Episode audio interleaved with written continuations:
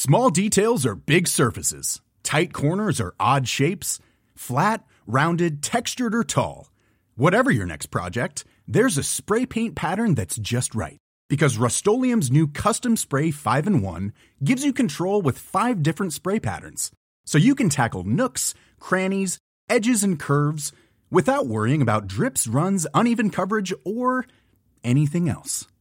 Custom Spray 5 in 1. Only from Rust-Oleum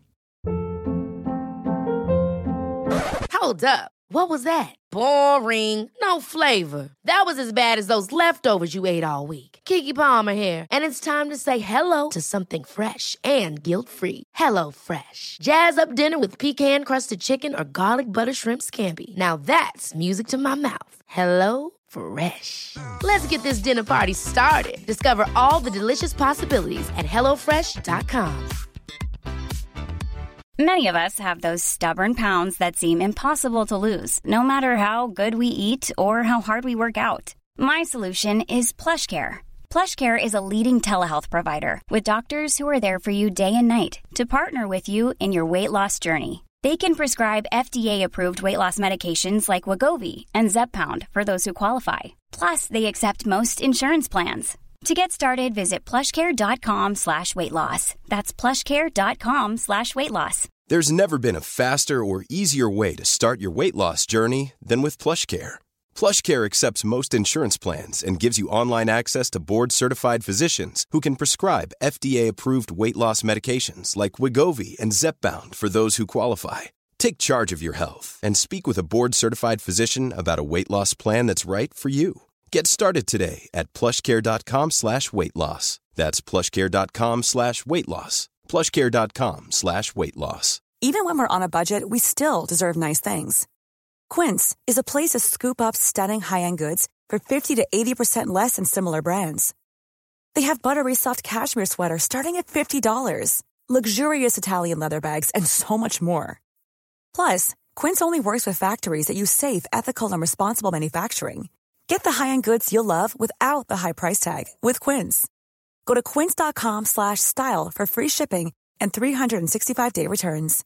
Hello, listeners. This is Anusha Battersby of the Magnus Protocol, letting you know about the latest Rusty Quill original podcast on Neon Inkwell, The Pit Below Paradise. The Pit Below Paradise is a US coming of age tale set years in the future, in the ruins of a burnt world. Small communities struggle in the ashes, and in Paradise Village, Dorian is set to sacrifice himself for the hope of a better tomorrow. At least, that's what he thought. But when the date of prophecy is pulled into question, Dorian's whole world is turned on its side. Forced to attend college to keep up appearances, Dorian meets Will, a former gravedigger with no reason to suspect his vibrant new roommate might soon be facing death, and Ruth, a returned runaway trying to make peace with the past. As Dory only just starts to learn about herself, she is forced to choose whether she still believes everything she was told growing up, or whether she wants to place her trust in a wider, more daunting world that she's only just come to know. The Pit Below Paradise is available now on Neon Inkwell, our ongoing home for full cast fiction podcasts written by creators from all around the world. Just search Neon Inkwell wherever you get your podcasts.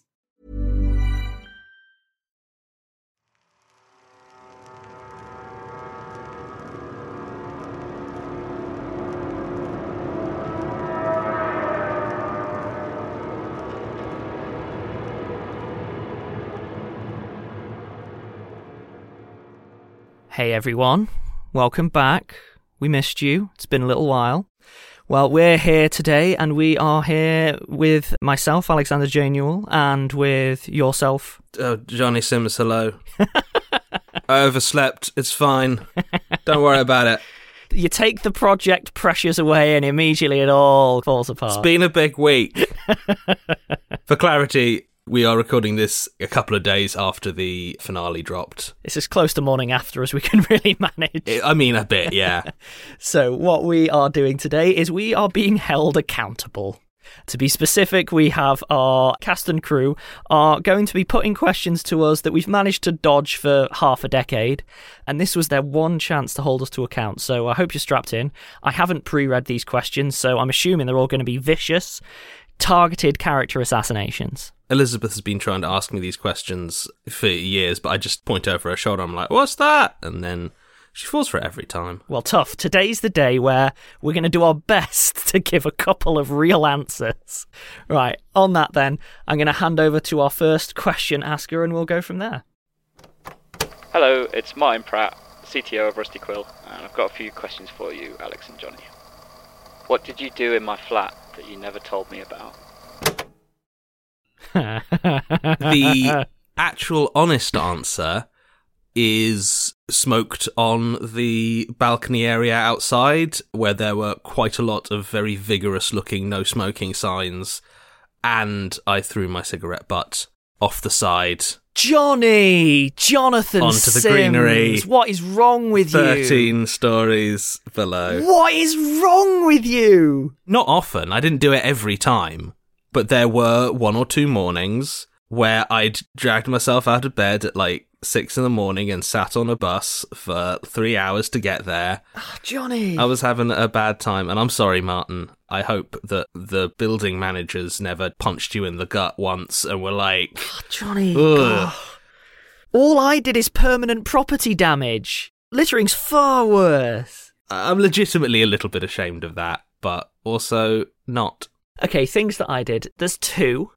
There's one that I believe I did tell Martyn about, which is that I accidentally tore the entire handle of his bathroom door off. It just came off in my hands, the whole lot just crunch. Oh, thank God, I thought I did that. No, so I can't for the life of me remember, but I think it was slightly broken and I just finished the job. So then I think I did have to tell Martyn eventually, like, this is broken. I think it was already broken, but I know I finished it off. But there is one that I also did. So when we were recording in the corridors, we used to have to tape up the sleeping bags and stuff in order to record. And let's just say that at some point, one of the tapes was particularly strong. A brand I'll say Gorilla Tape. There you go. Very good, strong stuff. That when removing, tore out a chunk of plaster. And I don't think I ever told Martyn that, but what I did is I then took a strip of Gorilla Tape, because if it caused a problem, it can solve it, doubled it over, stuck it on the underneath of the plaster, and then just reinserted that plaster. That poor corridor by the end looked There was nothing left. started out relatively nice, painted. I mean, you know, like it's that sort of cheap paint you get in a lot of rented properties in London that like does sort of come off if you sneeze on it. But by the end, oof. You don't have to say we. That was me. That was all me. What was Robin Lennox doing during season 5? Was he just constantly scared he'd be late for dinner? Okay, oh, hey Martyn. Yeah, so for anyone who may have forgotten, Martyn did play Robin Lennox all the way back in episode 100 as potentially the most annoying character in the entire series. So, what was Robin up to, Jonny? The trouble is, I can think of quite a lot of potentially honest and comparatively upsetting answers. But I'm reluctant because it's a nice, fun question from a, a nice, fun man. Go horrible, go horrible, do it. Like, I'll set your tone. My first instinct was to put him out on the moors, searching for a dog that never actually existed in the first place and never finding it. Yeah, that's actually kind of where my thoughts were sort of lending as well. I think he's out on the moors, Jackie is gone, he's running, he's looking, he can't find his dog. And yes, he is late for dinner, but also he doesn't know where his mother is. Like, everything that is very important to him feels like it's almost close, but he can't find it. And there's just that gradually building sense of panic forever. Yeah, I think that would work. Was there a field of bad cows during the Eyes rain? Yeah, probably. There must have been, like, there must be someone out there who could not imagine anything worse than a field of bad cows. Therefore, to my eye, pun intended, there must be a field of bad cows, right? someone's going to have cows as a phobia. Also, there's probably a field of good cows that are imagining bad cows as their like a lot of the people trapped in human domains created sort of human or human adjacent things to torment them. Well, they didn't exactly create them themselves, they were created in response to their deepest fears. So, if there were some domains where there were cows, and the cows were like, oh no, I really hope I don't get bullied by other cows. Oh, what's that over there? Some bad cows. Oh, yeah, there you go. So it's less bad cows than like social exclusion cows, potentially. Potentially. Hello. I'm Helen Gould, and I play Melanie's therapist Laverne on TMA, as well as being lead sensitivity editor. Here are my questions for Jonny and Alex. Number one Who wins in a fight? Martin K. Blackwood or Alexander J. Newall? I think it would start going to Alex, but about halfway would switch over. Because Martin is, I've always imagined him as like a much bigger guy, Yeah, I'm the same. but he's got that thing where bigger people are often a lot gentler because they're aware of their own size and, and sometimes their own power. And so I think it would be a lot harder to actually get him to invest in the fight. Whereas Alex, I think, would just go from, from naught to just like violence. Immediate. Yeah, okay. Yeah, absolutely. Just like a switch snaps and you're wailing on him. So I think that would really go in your favour early on. But if you weren't able to finish the job pretty quickly, I think Martin would reach a breaking point and I think he would be able to overwhelm you. See, I agree. I think what it comes down to is is Martin starting this process ready to fight? Because if so, I'm I've got my clock cleaned very very quickly. But if he's like, oh hey, we can work around this, and I can really you know get in early with some horrific sucker punch or something, I might stand a chance. Actually, thinking about it, given that this fight might be instigated by him being told you are the one who has created the universe in which he has suffered, you might be raring to go quite quickly. No, that's a good point. Actually, I'm the one who's been gunning for the most suffering for Martin throughout. So actually, I think it might just have to be that I lose. I don't see a win state here. Do you have any horrible story ideas that you didn't get to include in this series for plot reasons? Like, did you ever want to write about a man whose hands slowly turn into hammers or something? I mean, yes, not this series specifically. In fact, a lot of the ideas that I say had, these are generally things that other people said to me in conversation or like weird little historical or like in some cases physics facts that fascinate me. I'm like, oh, I could do a story on that. But the reason most of these didn't end up being used is because I couldn't easily convert them into a season five style horrorscape or statement. See, I got a list as long as my arm. I'm genuinely gutted. We never got to do one that was fully based in a submarine. I really wanted to do a submarine one. You were so pumped for a submarine episode. I really, really wanted a submarine episode. I'm gutted we didn't get to do one of those. I've actually still got a bunch of notes on my phone about potential ones. I feel like these notes are going to be what if lamp, but scary. Well, one of them is drained canal full of spooky. Drain canals are properly a little bit disturbing. Yeah, because it was like about a year and a half ago, they drained a bunch of canals in Amsterdam and were finding all these. I mean, like, they were finding like thousands of bikes. Oh, yeah, yeah. But also just like a lot of weird stuff that had fallen into the canals over the course of like a hundred odd years. And so the idea of like, oh, well, what else could it have dredged up was quite compelling to me. Also, things like how in Chernobyl nothing rots. Oh, Chernobyl in general is really grips me in the most horrific and visceral way. I feel like by that time, I'd learned my lesson about being like, oh, this is a real world thing that's kinda horrible. I'll just use it. It isn't one you just dive into. I'm not sure it would have been a good idea to do an episode on that sort of thing, but yeah, there's all sorts of stuff about the Chernobyl fallout and how it's affected the surrounding countryside that is like really disquieting in quite interesting ways. I often say to people that horror's never really got me. The best horror series I've ever seen wasn't a horror series, and it was that Chernobyl series. That grabs me in a way that more fantastical horror never will. Whoa. Oh, yeah. There's the Brocken or, or Broken Spectre.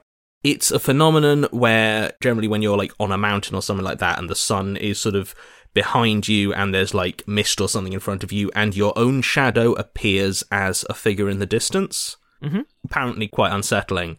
And I think that would have been quite an interesting one. Also, the Red Zone in France. That one's new to me. It's basically an area where there's still just enough unexploded munitions from one of the world wars that you can't go there.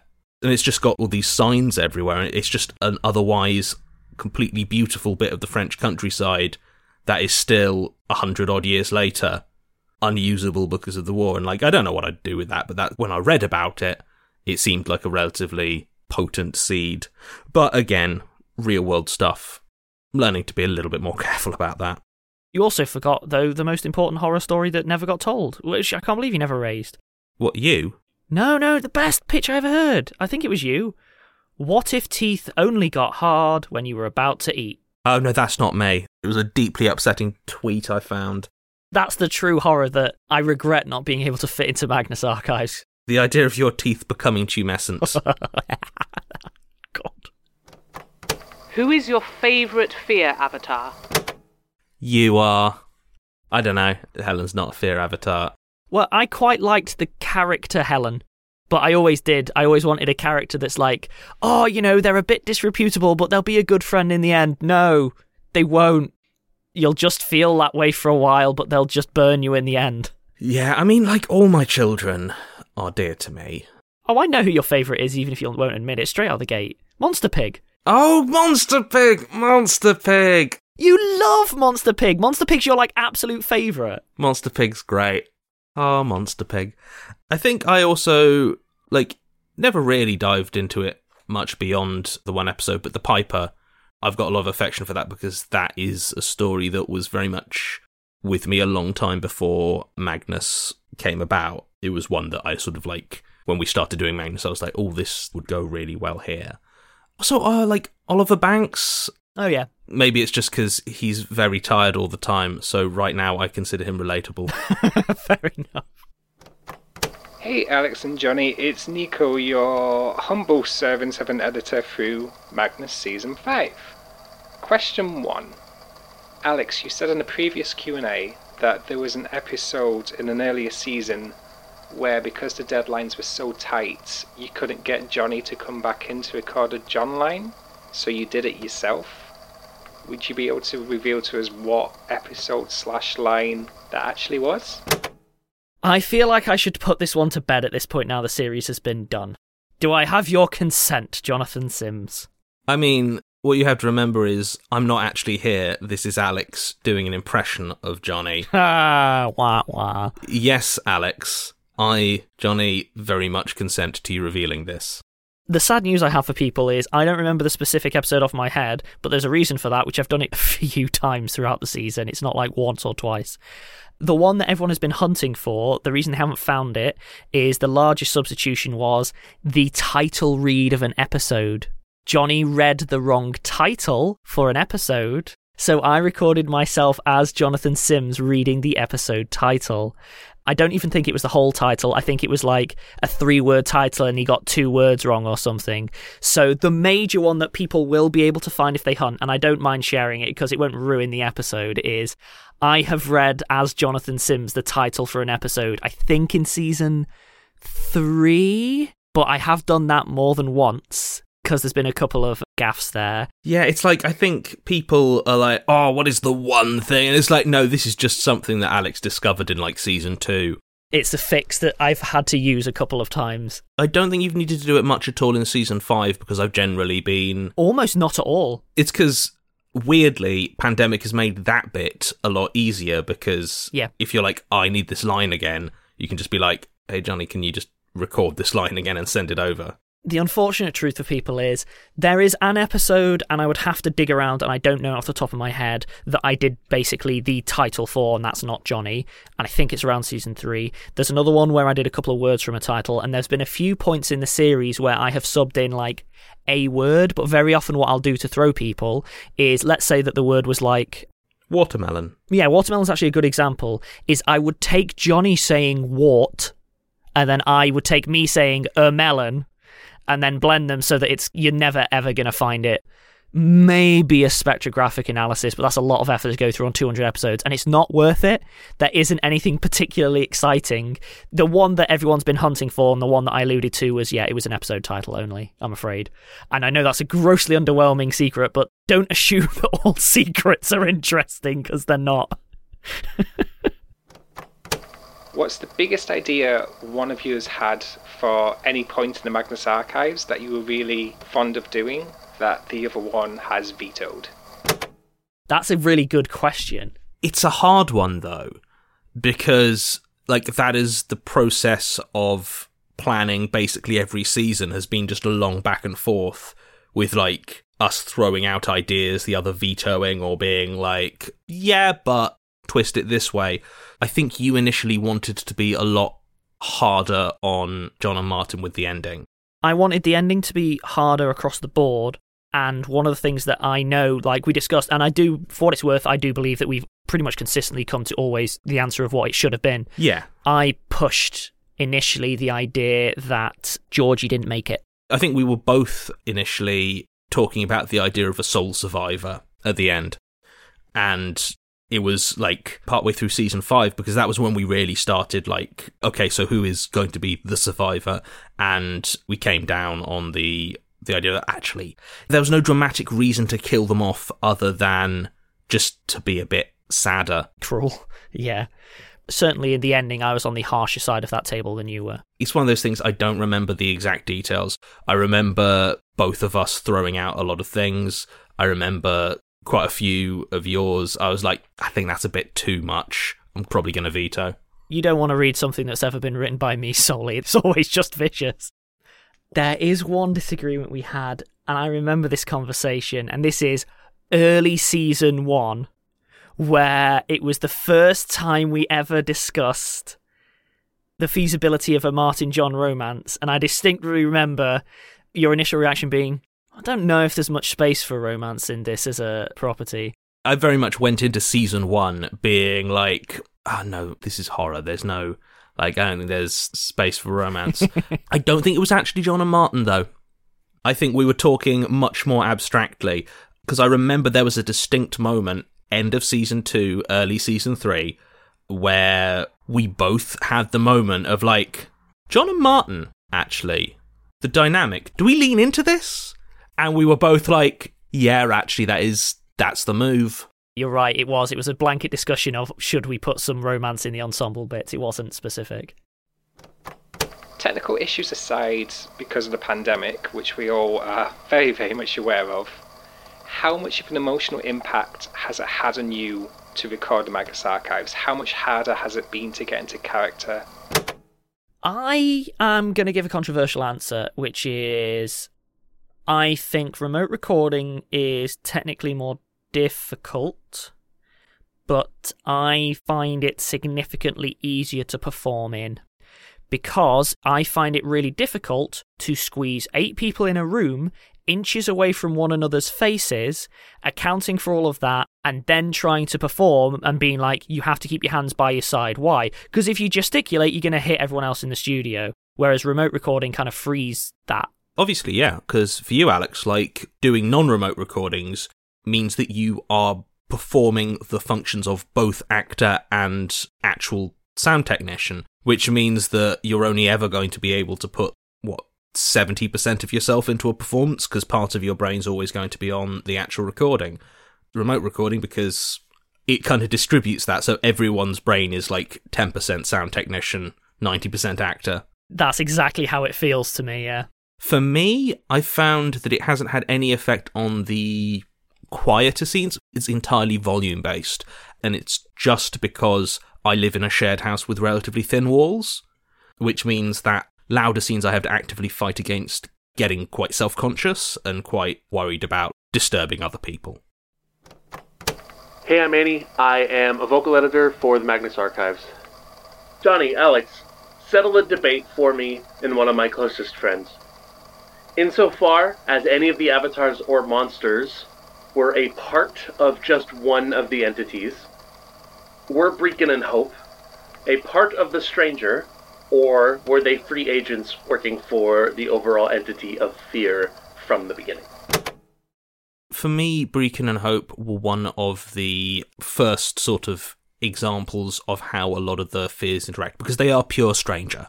In terms of what their alignment is and what entity they are a part of, they are 100% the stranger. They are a manifestation of the unknown figures arriving in town bearing something bad. But because of the way the fears sort of blend into each other and because of the specific role that those figures have within stories of all sorts of different horrible things, they had this function of being able to interact with and facilitate all sorts of different fears. So, in many ways, it was an early example of the quite weirdly intricate ways that the fears can blend and merge and interact with each other based on, in many ways, what their actual narrative roles were within the world rather than just within the story.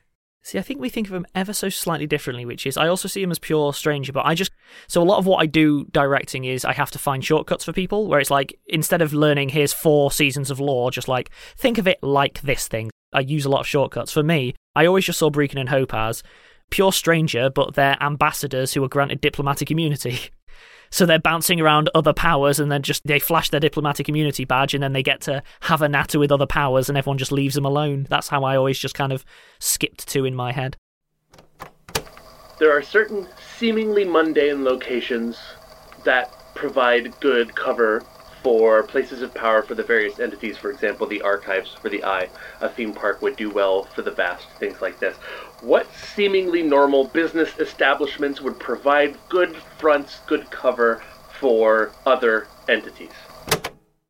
I think that every tax office ever would be a fantastic place for a buried statement or five. Yeah, absolutely. I think public swimming baths for the vast also works. Oh, actually, I was going to go with corruption. Oh no, Jonny, why? That oh, that's so viscerally horrendous. Oh, Sometimes you go to a swimming pool and you're like, this is not being cleaned long en- enough. Yeah. oh, and there's mold all up the sides of the thing, and you don't want to touch the sides, so you just hover in the middle and regret your decisions. Yeah, okay. The horrible floating plaster.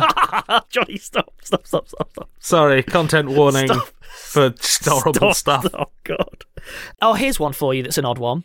A tanning salon for the spiral. Because I happen to have been in one or two, and they always tend to be very long backroom corridors where, like, it has a nice shop front, but you're always inevitably just wandering around in the back, and it's full of all of these figures just lay waiting in bright, bright light. And the fact that it never has a normal layout because it's always some kind of retrofitted domestic space. And no, I don't do tanning as a thing, but I have been in tanning salons before. Yeah, no, I keep thinking of them, and then we're like, you did that in season five because that's what season five was. A little bit, yeah. The, we have narrowed the field a lot. I think there's a reason that you have so many just coming out, and I'm like, uh, meat shop? Because I feel like I've used up most of my, like, well, what locations would be good for what powers? These 40. Last one is simple evil pubs. You know, you have like the Harry Potter one where it leads to another world. That, but evil. Oh. So, what power is evil pubs? Oh, evil pubs. I mean, all of them. You pick a power, mate, and I will find you a pub that's evil and fits that bill. Go. Any any power. The clown one. The clown. Spiral. The clown no, one. Uh, stranger. yeah, the clown one.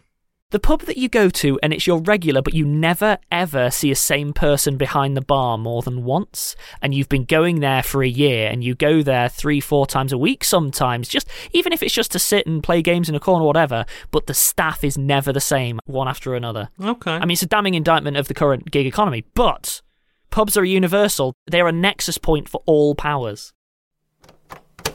My name is Fay Roberts and I played Daisy Tonner on the Magnus Archives. To both of you. Probably enough of us have asked, did you ever expect the Magnus Archives to become as phenomenally popular as they have turned out to be? So instead, I'm going to ask, how has that changed other aspects of your life? For better or worse? There's the obvious answers and like the big ticket answers, which are like, hey, I, I got a book deal. Professionally speaking, I've had a lot of success based on it. For me, it's quite an easy one to answer, actually. No one wants to hire a young director. No one wants to hire a director who's certainly younger than 40. It's a genuine issue because people assume a level of experience is required, and it does take a lot of experience. Having this means I don't need to any longer convince people to take a punt.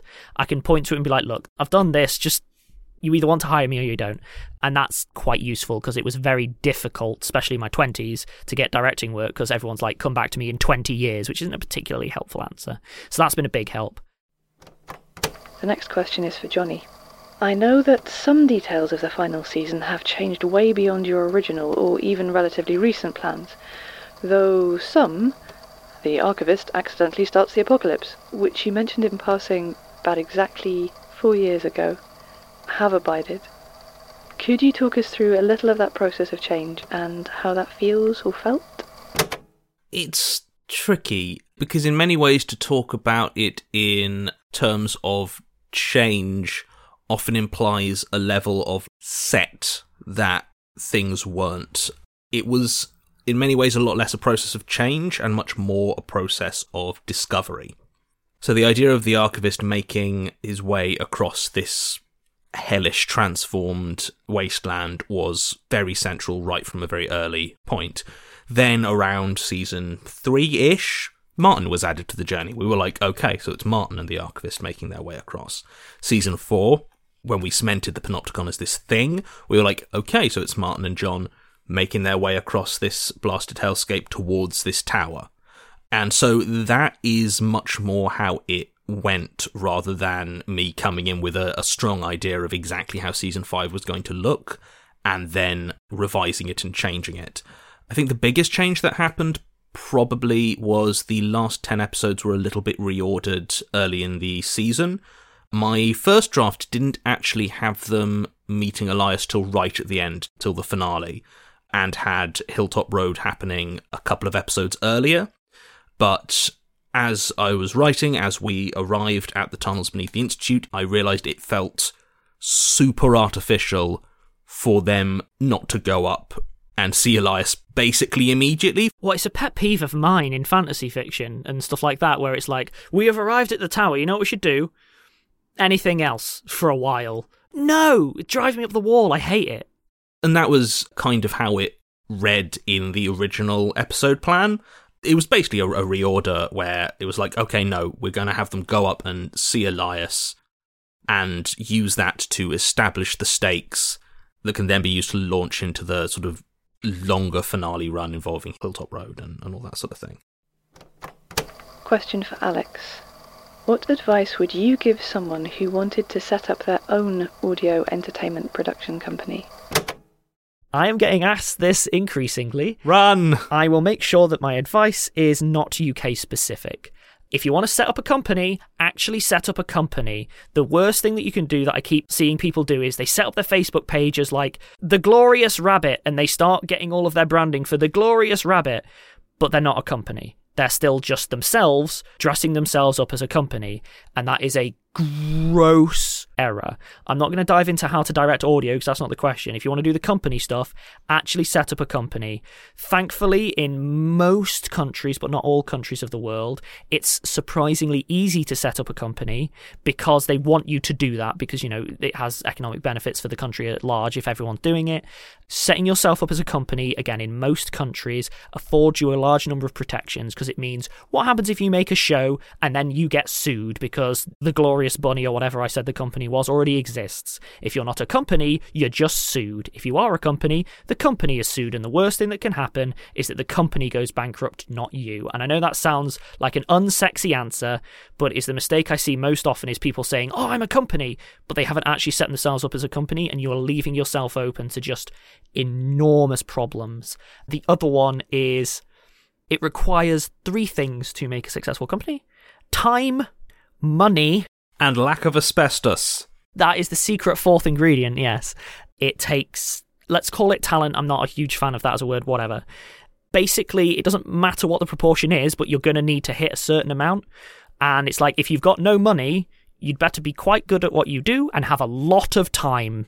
I basically maxed out the time aspect, is how I decided to game the system. I was like, I can take a job that gives me a lot of time and I can just burn a lot of midnight oil. If you've got a lot of money, shocker, it's quite easy. You can skip steps. If you're just brilliant, if you're just absolutely amazing, turns out you don't necessarily need much money or time. However, I think a lot of people, including anyone who thinks that of us, tends to overestimate that and underestimate the time element. So the other one is really balance those three and figure out what your win of those three is and work to it, I guess. But again, I'm not an expert. Hello, everyone. This is Karim Kronfli, voice of Simon Fairchild in the Magnus Archives. Question for Jonny. After having written this massive opus of a creation, do you think you need to lie down in a dark room for a period of time, or find yourself some nice wide open spaces? Yes, but I have deadlines. Deadlines are your friends. Deadlines mean you'll always have work. Just load yourself on deadlines and you'll never be tired again. And to be fair, actually, my part in the writing actually finished month and a half, two months before the final episode actually dropped. So I should have had plenty of time to rest post Magnus. Uh, I haven't, but that's entirely my own fault. There's always an extra project you can take, Jonny. Would you like three more? Have three more projects, Jonny. Yeah, okay. To Alex, how do you feel about roller coasters? Fun fact for people I actually have a perfectly manageable fear of mostly man made heights. So as a result, I adore roller coasters and take every opportunity I can to go rock climbing. I know that might sound counterintuitive, but you get more thrills from something you're afraid of than something you're not. So I love theme parks, love roller coasters, love rock climbing, and anything that feels like that. What I don't like is going up something like, I don't know, Tokyo Tower or the Shard and just standing in a big skyscraper very still because I'm not grabbing anything. And if I'm not holding it together myself, clearly it's all going to fall apart which says a lot more about me, I think. Roller coasters are a little bit of a tragedy in my life because for the first 20, 21 years of my life, I was absolutely terrified of them. I've got a bit of vertigo and like I could never bring myself to actually go on a roller coaster. It legitimately terrified me. And then around 20, 21 maybe, I was like, you know what? Screw this. I'm going to do it. And I did. And I was like, wow, roller coasters are fun. I really like roller coasters. And so I had five, six years of like really loving roller coasters. And whenever we went to theme parks, let's go on the roller coasters. But a few years ago, I was diagnosed with high blood pressure. And that has meant that I can still go on roller coasters. I'm not like going to burst like a balloon, but it means that I tend to get headaches. Oh, yeah. Yeah, yeah. I can't just be like, yes, let's go on all the roller coasters. I'm like, okay, I've been on a roller coaster and I probably need to sit down and just, you know. So that's a bit sad that I can't do roller coasters as much as I'd like anymore. Hey, it's Elizabeth, one of your editors. What was the opinion of the eye and the spider of Martin's poetry, given that, from what I understand, they both had to suffer through it? In my capacity as the web, I haven't listened to a lot of it.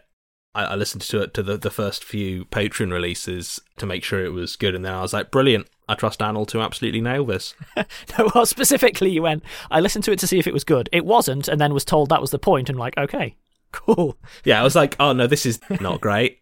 Perfect. in terms of the in universe eye and spider, I think you got to remember that they delight in fear being caused. So for them to listen to it is fine because all they can see is the potential for people being afraid that Martin's going to strong arm them into coming to an open mic night. Although there's an interesting nuance here, which is okay, the eye stuck with Martin right the way through to the end, right? But the web sort of gave up on him to a degree, as we established with Jerma's speech. Yeah, yeah. Therefore, it follows, in a sort of like Greek philosopher style logic, that the eye is more on board with Martin's poetry than the web, as the web clearly didn't like it as much, having bailed early. Yeah, well, I mean, fundamentally, there's less for the web to work with. Poetry is not. I mean, I suppose you could talk about like poetry being like all playing on emotions and like manipulating emotions, but like fundamentally, you're much more likely to have poetry lead to feeling terrified of people watching you, you know? you got stage fright, you got the fact that a lot of poetry is kind of putting your own emotions and soul on blast. Are you talking about the terrifying ordeal of being seen, Jonny? Seen! The mortifying ideal of being known is much more, I think, part of poetry than anything that the web's got going on. So I, I would say that the eye is probably more on board than the web, but oh, also the web is probably almost cognizant enough to understand it in a way that they don't like. Just cognizant enough to not like it. Well, okay, this prompted then one question I've never asked you actually. Outside of Magnus, do you write poetry, Jonny? Uh, no. Have you ever? I think so. Ish. Like, I mean, I was a teen. Oh, so I, I got a collection know. of angsty teenage poetry somewhere. Yeah. God. these days like I really like when other writing allows me to be poetic. Like I really enjoyed doing 165 for instance. But years back I was housemates with someone who is is now like a pretty successful poet.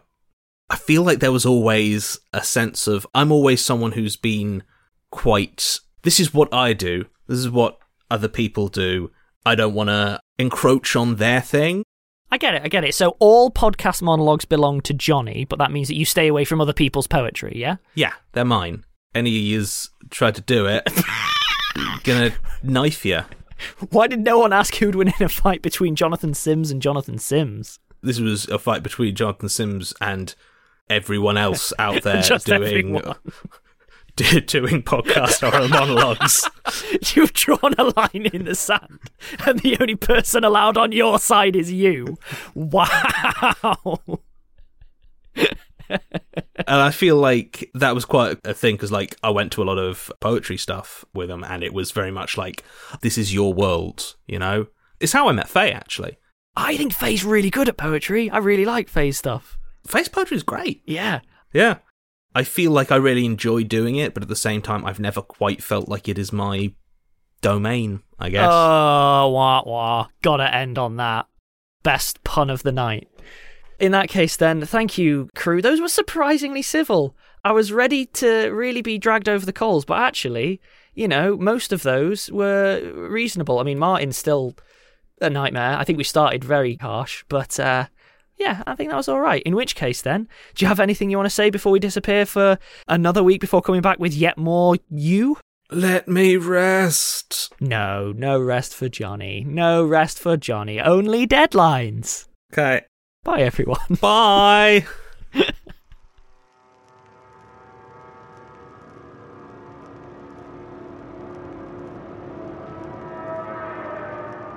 This episode is distributed by Rusty Quill and licensed under a Creative Commons Attribution Non Commercial Share Alike 4.0 international license.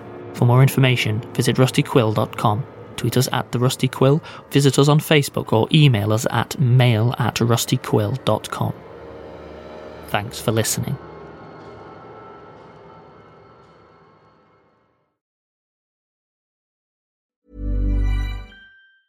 Planning for your next trip? Elevate your travel style with Quince. Quince has all the jet setting essentials you'll want for your next getaway, like European linen, premium luggage options, buttery soft Italian leather bags, and so much more. And is all priced at 50 to 80% less than similar brands. Plus, Quince only works with factories that use safe and ethical manufacturing practices. Pack your bags with high-quality essentials you'll be wearing for vacations to come with Quince. Go to quince.com slash pack for free shipping and 365-day returns.